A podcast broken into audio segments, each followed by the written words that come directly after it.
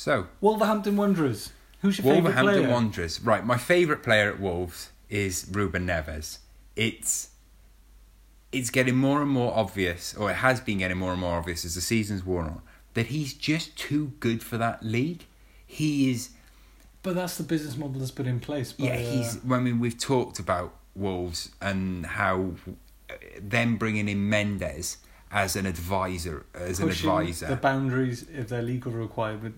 Well, they brought him in as an advisor, and then part of that, as part of his role and advi- uh, being an advisor at that club, was to advise on which players to bring in. Now, if those players happen to be clients of him, Uh-huh. then so be it. That what they've done is very clever. They they've they've gone about transfers in a new way, Mm-hmm. and they've been really clever about it, and it's worked. It's it's worked, and I applaud it. Yeah. Honestly, do I The think it's business model works. That goal that Ruben Neves scored, they've been sneaking lots of one nils recently, just to just to point, Yeah. point across. The one he slammed in from from thirty five yards. Oh, it's unbelievable! impeccable. Unbelievable! If you haven't seen it, type of thing. YouTube. Yeah. yeah. The, We'll put a thing up as well. what I would suggest magical.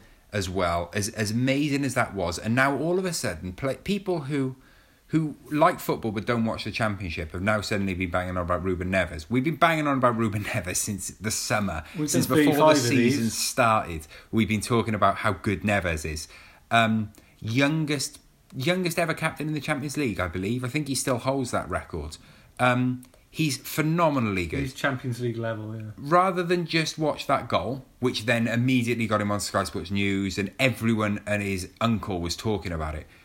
YouTube Ruben Neves passing and watch the full range that he gives. That's it's unbelievable. Yeah, it's great. It's like watching, honestly, and it's, there's no hyperbole here. It's it's like watching Scholes in his prime on the ball. It's like watching Zidane on his prime.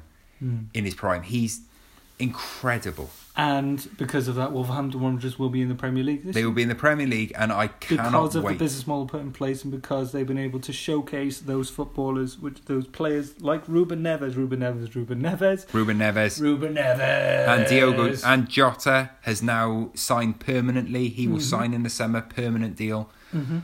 I cannot wait to watch Wolves in the Premier League. A lot of those sides are going to be in for a shock when Wolves get up there because they're going to sign more players. They're really good already. I genuinely think they could be a force to be reckoned with next season.